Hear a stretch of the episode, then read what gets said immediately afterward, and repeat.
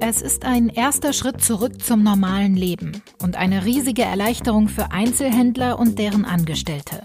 Kleine und mittlere Geschäfte dürfen in den meisten Bundesländern seit heute wieder öffnen. Die genauen Regeln und Ausnahmen sorgen aber für jede Menge Diskussionen und sogar juristische Klagen. Wie ungerecht sind Quadratmeterbeschränkungen und Co? Und wie können Einzelhändler die Vorgaben überhaupt umsetzen? Darüber sprechen wir heute im FAZ-Podcast für Deutschland. Heute ist Montag, der 20. April und mein Name ist Sandra Klüber. Hallo. Heute Morgen um 10 Uhr war es soweit. In vielen Bundesländern wurden zum ersten Mal seit Wochen wieder viele Ladentüren geöffnet. Bundeskanzlerin Angela Merkel hat diese Lockerung der Corona-Maßnahmen letzten Mittwoch angekündigt.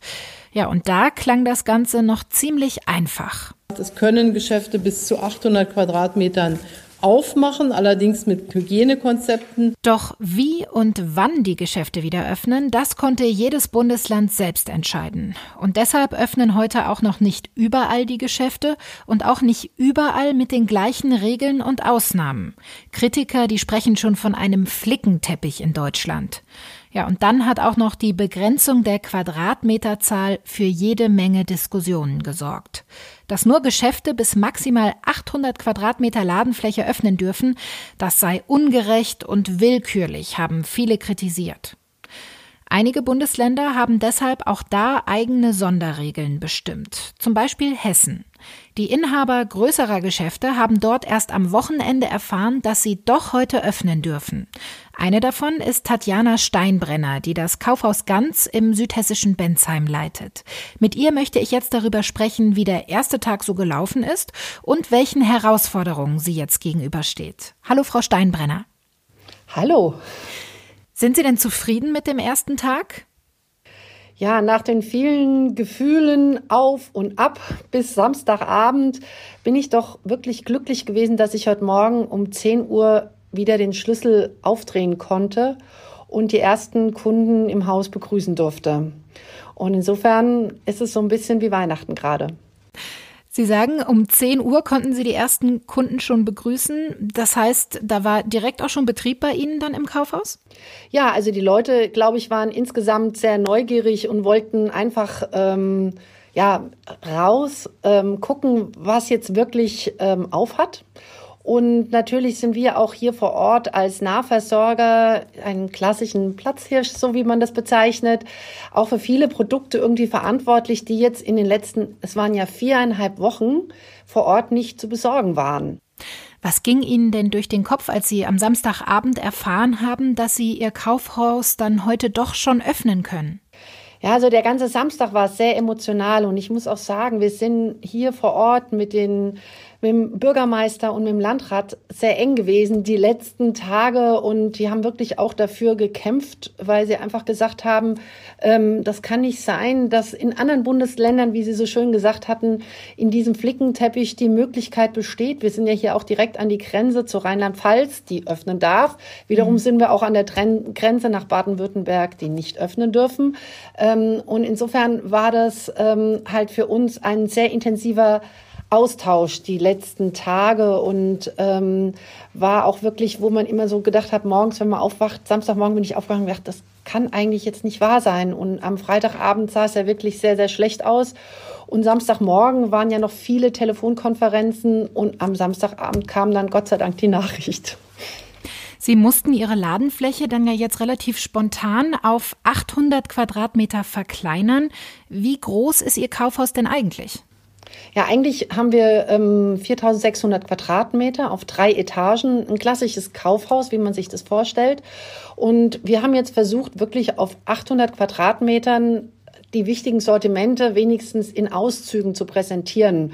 Also sie fallen eigentlich von der Damenwäsche in die Herrenwäsche und nebendran sind die Strümpfe und gegenüber finden sie dann die Inline-Skater. Also das hat heute Morgen sagte jemand, das hat so ein bisschen was von Flohmarkt. Mhm. Ähm, aber wir wollten halt versuchen, auch auf dieser kleinen Fläche die Sortimente zu präsentieren, die wir sonst halt auch, die auch wichtig sind. Wobei das natürlich sehr, sehr schwierig ist. Also im Textilbereich sowieso ist es ganz, ganz schwierig, weil sie ja nicht alle Größen präsentieren können. Und ähm, auch diese Auswahl, die sie eigentlich benötigen, wenn jemand Bummeln gehen will. Aber das haben wir auch gemerkt gleich von Anfang an. Es ist nicht dieses Bummeln und das ist auch gut so. Es ist zurückhaltend. Es geht wirklich um das Thema der Versorgung und ähm, nicht um dieses, wir treffen uns wieder und wir stehen jetzt stundenlang zusammen und schwätzen, sondern das ist wirklich sehr konzentriert und so haben wir auch die Produkte auf dieser kleinen Fläche sehr gemütlich jetzt zusammengesucht. Sie haben es gerade schon angesprochen, an den gemütlichen Einkaufsbummel, wie man ihn von früher kennt, ist natürlich auch jetzt noch lange nicht zu denken. Wie sieht denn ein Einkauf gerade bei Ihnen aus? Also wir haben natürlich auch diese ganzen Hygiene, Hygienemaßnahmen ähm, getroffen. Das heißt also, wir haben eine Fläche von 800 Quadratmetern. Das 20, ähm, dass man im Prinzip ungefähr 40 Leute auf dieser Fläche haben darf. Ähm, wir haben uns da über eine Körbchennummer irgendwie geholfen. Wir haben also gesagt, maximal 25 Leute dürfen auf der Fläche sein. Also wesentlich weniger. Ähm, und jeder Kunde, der zu uns reinkommt, kriegt im Prinzip ein Körbchen mit einer Nummer, was immer vorher desinfiziert wird. Wir haben natürlich den klassischen Spuckschutz, wir haben Sterilium am Eingang, wir haben unsere Mitarbeiter auch angehalten, Mundschutz zu tragen. Wir begrüßen es auch sehr, wenn unsere Kunden Mundschutz tragen und versuchen halt ähm, durch Markierung auf dem Boden, an den Kassen, aber auch durch das Gespräch zu sagen, bitte den Sicherheitsabstand zu halten. Wie schwierig ist es denn für Sie, diese Regeln umzusetzen? Das konnten Sie ja heute jetzt zum ersten Mal erproben. Also es ist schon eine Herausforderung und wir sind auch noch nicht ganz fertig. Wir, wir justieren auch nach. Das ist ein ganz neues Einkaufen. Also auch diese Prozesse, die wir ähm, jetzt da irgendwie neu auflegen, da ist Hygiene ein ganz wichtiges Thema, überhaupt keine Frage. Aber auch so, das Bedienen ist ganz anders. Ja, und ähm, da justieren wir auch noch nach. Und auch was den Spuckschutz angeht, ähm, haben wir eine Lösung gehabt, die ist nicht ganz optimal. Da müssen wir noch mal dran justieren. Ähm, unsere Schilder sind sehr schön, aber ich werde so statt diesen jetzt blau, dann in rot machen. Also man merkt es so irgendwie, ähm, klar, das ist alles ganz neu und echt eine Herausforderung für so einen Händler. Sie sind ja auch Vizevorsitzende des Hessischen Handelsverbandes. Wo sehen Sie denn generell für die Geschäfte gerade die größten Herausforderungen? Also diese viereinhalb Wochen waren schon wirklich hart. Also wir waren ja ähm, eigentlich ist so dieser Zeitraum März, April für uns ein ganz wichtiges Geschäft. Die ersten Sonnenstrahlen kommen, die Leute kaufen sich eine Frühjahrsklamotte, man kauft sich früh eine Handtasche, ein paar neue Schuhe, wir Frauen. Ähm, natürlich war das Ostergeschäft auch da. Die Kinder haben immer was zu Ostern bekommen. Und von jetzt auf nachher wie so eine Vollbremsung. Ich meine, naiv waren wir nicht, aber dass das so krass kommen würde und so schnell kommen würde, das hat uns alle wirklich überrannt. Und das heißt schon was. Die Ware ist da. Wir haben die Ware vorfinanziert. Die Leger sind voll und wir können die Ware nicht verkaufen. Und das wird auch noch ganz, ganz lange dauern. Und das ist ganz klar, das betrifft jetzt nicht nur mich, sondern den kompletten Handel. Wie gesagt, ich habe es erzählt, man geht nicht normal einkaufen in den nächsten Wochen. Das mhm. wird sich, wird noch ganz lange dauern, bis wir wieder über eine Normalität sprechen können. Und da ist wirklich die Frage, wie lang können wir durchhalten, ja, bis wir einigermaßen wieder die Umsätze drinne haben, damit wir davon auch gut leben können. Welche Erwartungen oder vielleicht auch Hoffnungen haben Sie denn für die kommende Zeit? Also normalerweise bin ich ein sehr optimistischer Mensch, aber ich glaube schon, dass diese Krankheit für alle so äh, gravierend ist, dass keiner irgendwie wirklich richtige Aussagen treffen kann. Viele sagen, na ja, im Herbst, da haben die Leute Lust und kaufen wieder ein. Und wenn sie vielleicht jetzt auch nicht in Urlaub fahren können, dann bleiben sie zu Hause, dann konsumieren sie hier vor Ort.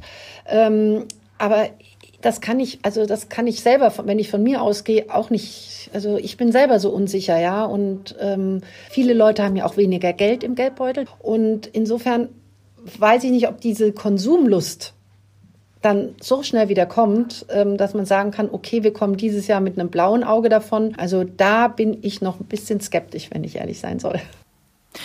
Vielen Dank, Frau Steinbrenner. Ich wünsche Ihnen viel Erfolg für die kommenden Wochen. Danke.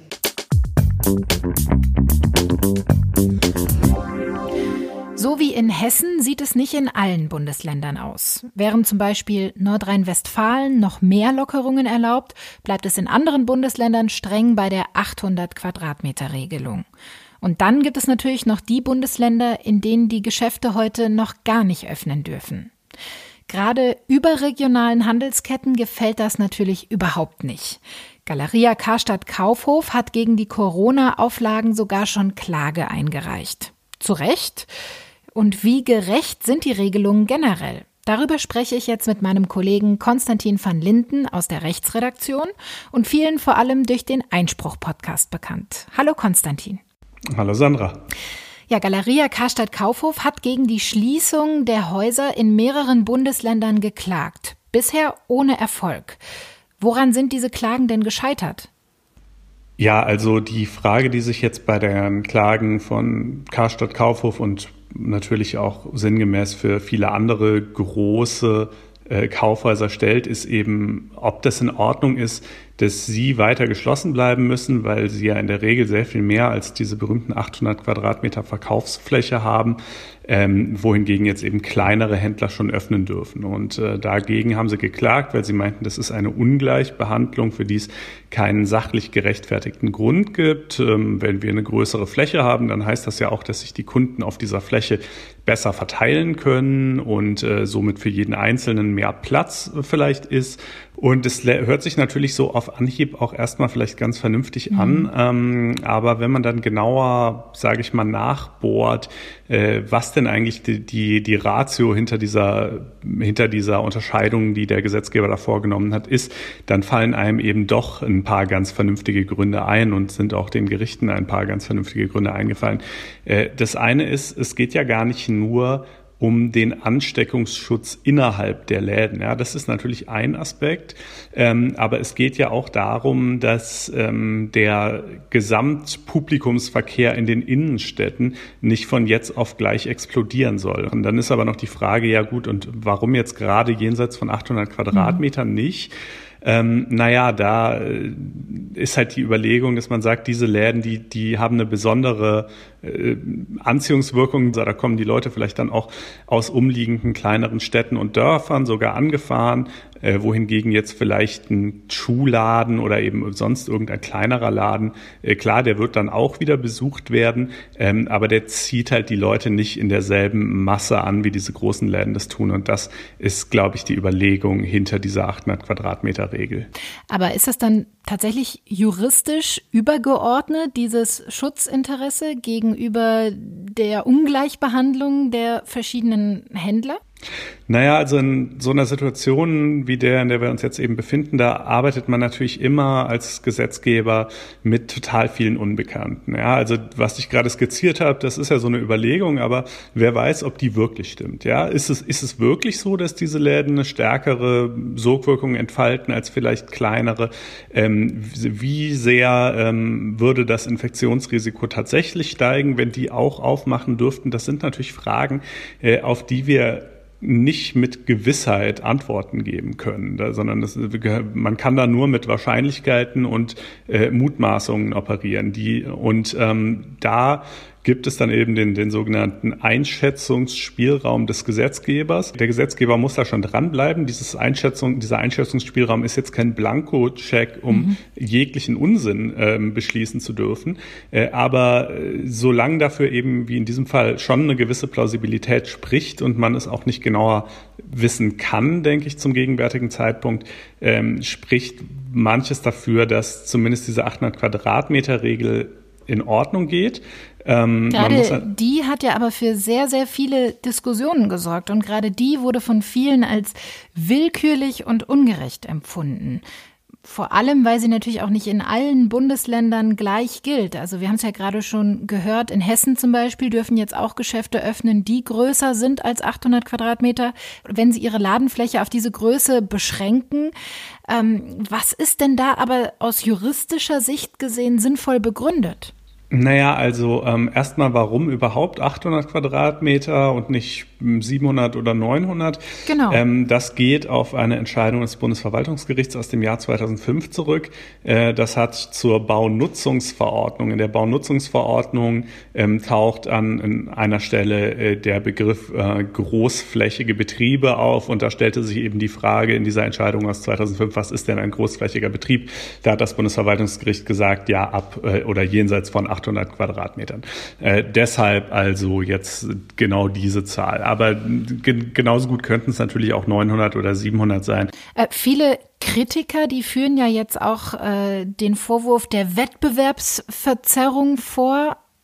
Ist das auch ein Faktor, äh, der da letztlich entscheidend sein könnte für Gerichte? Tja, also das ist auf jeden Fall ein Faktor, der mit berücksichtigt werden muss. Ähm, die Frage ist natürlich ein bisschen, inwieweit stehen diese Betriebe dann überhaupt im Wettbewerb miteinander?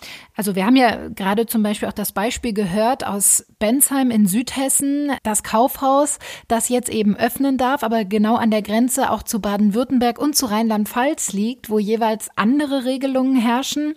Ja, also das ist ein Faktor, der ähm, mit berücksichtigt werden muss. Gleichzeitig, wie gesagt, also unterschiedliche Regelungen zwischen Bundesländern sind nicht prinzipiell ein Problem, äh, sondern im Gegenteil im Föderalismus sogar explizit äh, erwünscht oder jedenfalls erlaubt.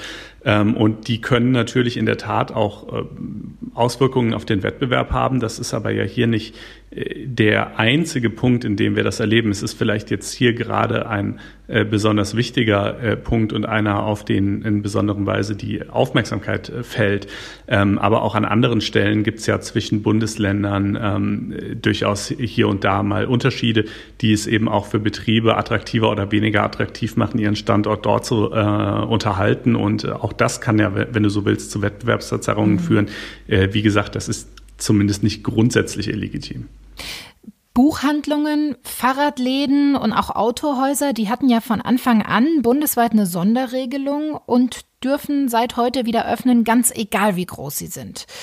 Auch das ist für viele nur schwer nachzuvollziehen. Warum gibt es da diese Ausnahmeregelung? Ja, das ist tatsächlich äh, schwer nachzuvollziehen, auch für mich, besonders bei Buchhandlungen, weniger vielleicht noch bei den Autohäusern und den Fahrradhändlern. Ich kann auch begründen, warum. Insbesondere Autohäuser liegen in aller Regel wirklich nicht in den Innenstädten und ich habe ja eben gesagt, es geht nicht nur um Ansteckungen in den Läden, sondern es geht auch einfach um die Menge von Menschen, die auf einmal wieder in den Innenstädten rumläuft und die Straßen bevölkert. Ähm, bei den Buchhandlungen fällt es mir tatsächlich auch schon schwerer, mir einen guten Grund zu überlegen. Ist das dann ähm, auch etwas, gegen das man juristisch vorgehen könnte? Ja, das ist auch wieder eine schwere Frage. Also man kann ja, sagen wir mal, wenn ich jetzt vielleicht äh, Karstadt bin, ähm, äh, dann kann ich ja nicht darauf klagen, dass äh, die Buchhandlung zumachen muss. Ja? Da, damit sozusagen, das ist ein Sachverhalt, mit dem habe ich einfach nichts zu tun. Ich könnte höchstens umgekehrt darauf klagen, dass ich aufmachen darf und dann sagen, weil guckt mal, die Buchhandlung darf das ja auch. Ja, jetzt mal sehr untechnisch formuliert. Genau, also in dem Kaufhaus also werden ja auch Bücher angeboten. Äh, genau, also einen Gleichbehandlungsanspruch in diese in, in, in diese Richtung geltend machen und dann würde ein Gericht halt fragen, okay, hier werden also zwei also zwei Dinge ungleich behandelt. Gibt es dafür irgendwie einen sachlichen Grund für diese Ungleichbehandlung? Ähm, dann würde man halt überlegen, wie gesagt, jetzt gerade bei der Buchhandlung fällt mir kein sachlicher Grund ein. Also wenn ein Gericht dann feststellen sollte, ja, bei der Buchhandlung gibt es tatsächlich auch keinen vernünftigen Grund dafür, dass die jetzt aufhaben darf, äh, dann gilt aber noch der schöne Spruch, keine Gleichheit im Unrecht. Ja? Also nur weil ich einen anderen Fall benennen kann, in dem es auch falsch gemacht wird, um es jetzt mal umtechnisch zu formulieren, heißt das nicht, äh, dass es dann jetzt bei allen anderen ebenfalls falsch gemacht werden muss. Klingt auf jeden Fall so, als würde den Gerichten in den kommenden Wochen und Monaten nicht langweilig werden. Vielen Dank, Konstantin. Ja, vielen Dank, liebe Sandra.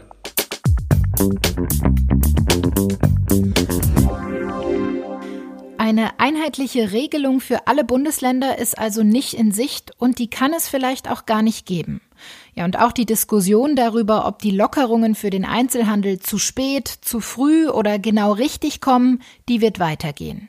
Fest steht aber, dass für Geschäfte noch lange nichts so sein wird, wie es vor der Corona-Krise war. Aber Wird sie den Einzelhandel vielleicht sogar nachhaltig verändern? Das bespreche ich jetzt mit Georg Giersberg, der Wirtschaftsredakteur bei der FAZ ist. Hallo, Herr Giersberg. Hallo, Frau Klüber. Seit über vier Wochen waren die allermeisten Geschäfte in Deutschland geschlossen. Jetzt dürfen viele von ihnen wieder öffnen. Was erwarten Sie denn von den kommenden Tagen? Werden die Menschen jetzt wieder in die Läden strömen oder sind die meisten wohl doch eher noch vorsichtig? Ja, das ist interessant. Ein Kaufrausch erwartet, glaube ich, kaum jemand. Äh, man geht doch eher davon aus, dass die Leute vorsichtig sind, weil ja noch in vielen anderen Bereichen sehr viele Beschränkungen sind, weil viele Menschen in Kurzarbeit sind, also auch nicht so viel Geld zur Verfügung haben auch nicht wissen, wann vielleicht die Kurzarbeit wieder enden wird, wie lange sie also ein bisschen sparsamer sein müssen. Also insofern gehen die meisten davon aus, dass im Moment, also heute und an den ersten Tagen, eher so die halben Umsätze eines normalen Handelstages erreicht werden. Und man geht auch davon aus, dass sich das im Laufe des Jahres nur langsam wieder erhöhen wird. Also der Möbelhandel zum Beispiel erwartet auch für den Herbst nur 80 Prozent des Vorjahresumsatzes. In der Gastronomie und bei Hotels, da gelten ja weiterhin ähm, keine Lockerungen. Viele dieser Betreiber haben ja jetzt aber vielleicht auch die Hoffnung, dass die Geschäftsöffnungen wie eine Art Testballon sein könnten, ob sich auch da dann Lockerungen ergeben könnten. Sind diese Hoffnungen Ihrer Einschätzung nach berechtigt? Ja, die sind berechtigt. Ähm, natürlich, das ist jetzt der Anfang. Das ist ein erster Test. Und jetzt wird man gucken, äh, wie äh, wird das heute wahrgenommen? Werden die Abstände eingehalten? Gehen immer nur äh, ein Kunde je 20 Quadratmeter in ein Geschäft, so wie es vorgesehen ist? Und dann, wenn das gut funktioniert, sind, ist die Gastronomie, vor allem die kleinere Gastronomie, äh, ist dann eine der nächsten Dinge, die, die man öffnen kann. Das gehört ja auch zueinander viele Menschen, die ja in die Stadt gehen, gehen ja nicht nur in die Stadt zum Einkaufen, mhm. sondern die wollen einkaufen und anschließend einen Kaffee trinken oder essen gehen. Äh, das gehört ja äh, beides zusammen und da, da ist auch der Handel stark dran interessiert. Denn gerade die Frequenz, ich meine, im Einzelhandel, die war schon vor der Corona-Krise schlecht. Und die wird jetzt natürlich noch weniger sein, weil wenn keine Gastronomie da ist. Gibt es denn schon erste Prognosen, welcher Schaden im Einzelhandel durch die Corona-Krise entstehen wird? Ja, richtig beziffern lässt sich das noch nicht, aber er ist natürlich da, wobei man auch aufpassen muss, dem Einzelhandel ging es ja vorher schon schlecht. Es gab vorher schon die Konzentrationsprobleme, äh, Schwierigkeiten oder die Konzentration in einzelnen Branchen. Die Frequenz in den Innenstädten hat nachgelassen, seitdem viele Menschen online ihre Waren bestellen. Und jetzt ist Corona noch dazugekommen. Äh, Corona fördert natürlich all diese Dinge nochmal. Corona hat dazu beigetragen, dass noch viel mehr Menschen Dinge online bestellen. Mhm. Das fördert weiterhin die Konzentration. Also dem, dem Facheinzelhandel geht es noch schlechter. Und schon jetzt ging man ja davon aus, dass in den nächsten fünf Jahren, also von 2020 bis 2025, 50.000 Geschäfte dicht machen müssen, geschlossen werden müssen. Äh, das werden wahrscheinlich sehr viel mehr werden. Viele Einzelhändler, die vor der Corona-Krise vielleicht nur ein kleines Ladengeschäft hatten und gar keinen Onlinehandel betrieben haben, haben das jetzt in den letzten Wochen auch versucht, irgendwie aufzubauen, sich einen kleinen Online-Shop aufzubauen. Für wie vielversprechend halten Sie das denn gerade für kleinere Geschäfte? Das ist leider nicht so vielversprechend für kleine Geschäfte, weil der Aufwand relativ hoch ist für sie, für die wenigen Dinge, die da bestellt werden. Man hatte ja mal versucht, quasi eine Innenstadt im Internet abzubilden. Die, die heißen dann eben hannover.de oder irgendwas. Das hat nie richtig funktioniert, weil der Kunde im Internet bei aller bei allem Patriotismus und Nähe zu seinen lokalen Geschäften, wenn er dann irgendwo einen Händler findet, der woanders ist und das Produkt preiswerter oder schneller oder in seiner Lieblingsfarbe oder was auch immer liefert, dann ist es ihm in der Regel egal, äh, wer das liefert. Wird die Corona-Krise denn den Handel nachhaltig verändern? Wie ist da Ihre Einschätzung, auch gerade in Bezug natürlich auf das Online-Geschäft? Die Corona-Krise wird auf jeden Fall die schon vorher äh, dagewesenen Veränderungen beschleunigen. Also äh, das Einzelhandelssterben in den Städten und die, die Diskussion, wie machen wir Innenstädte attraktiv für Menschen, dass Menschen gern in die Städte kommen, weil eben noch mehr kleine Händler, die, die nicht in 1A-Lagen sind oder sowas, äh, wahrscheinlich dann schließen werden. Also wir werden wahrscheinlich nicht jetzt sofort, aber im Herbst vielleicht sogar eine kleine äh, Insolvenzwelle äh, im Einzelhandel erleben. Ja, also die, die Struktur im Einzelhandel wird sich äh, wesentlich verändern. Und verändern heißt Konzentration auf große Ketten. Das ist ja jetzt eher ein pessimistisches Zukunftsbild. Gibt es denn aber auch positive Effekte, die sich aus der Corona-Krise ergeben könnten? Naja, die Frage ist, Pessimismus ist die Frage immer für wen. Äh, also für die, für die großen Anbieter äh, ist es nicht pessimistisch. Mhm. Die können sich freuen. Und für den Kunden vielleicht auch nicht. Äh, ich weiß von einem Bäcker, der sein Geschäft schließt und am letzten Tag dann sagte, wenn die Kunden, die heute alle hier waren und alle bedauert haben, dass es mich nicht mehr gibt, wenn die in den letzten Monaten ein, zwei Mal gekommen wären und hätten mir was abgekauft, dann müsste ich den Laden nicht zumachen. Es gibt ja auch im Internet auch Neugründungen. Es, es gibt ja Unternehmen, äh, die es äh, vorher gar nicht gab ich, äh, und die im Internet sehr erfolgreich sind äh, und Ware verkaufen. Das heißt, also gerade im Onlinehandel rechnen Sie auch dann durchaus mit neuen äh, Geschäftsmodellen, mit innovativen Ideen vielleicht auch. Ja, ja, klar. Das ist eben die Zukunft. Ich meine, der stationäre Handel wird nicht, wird nicht sterben, aber er wird weniger werden. Und dafür wird es im Internet, wird Onlinehandel, äh, wird wachsen.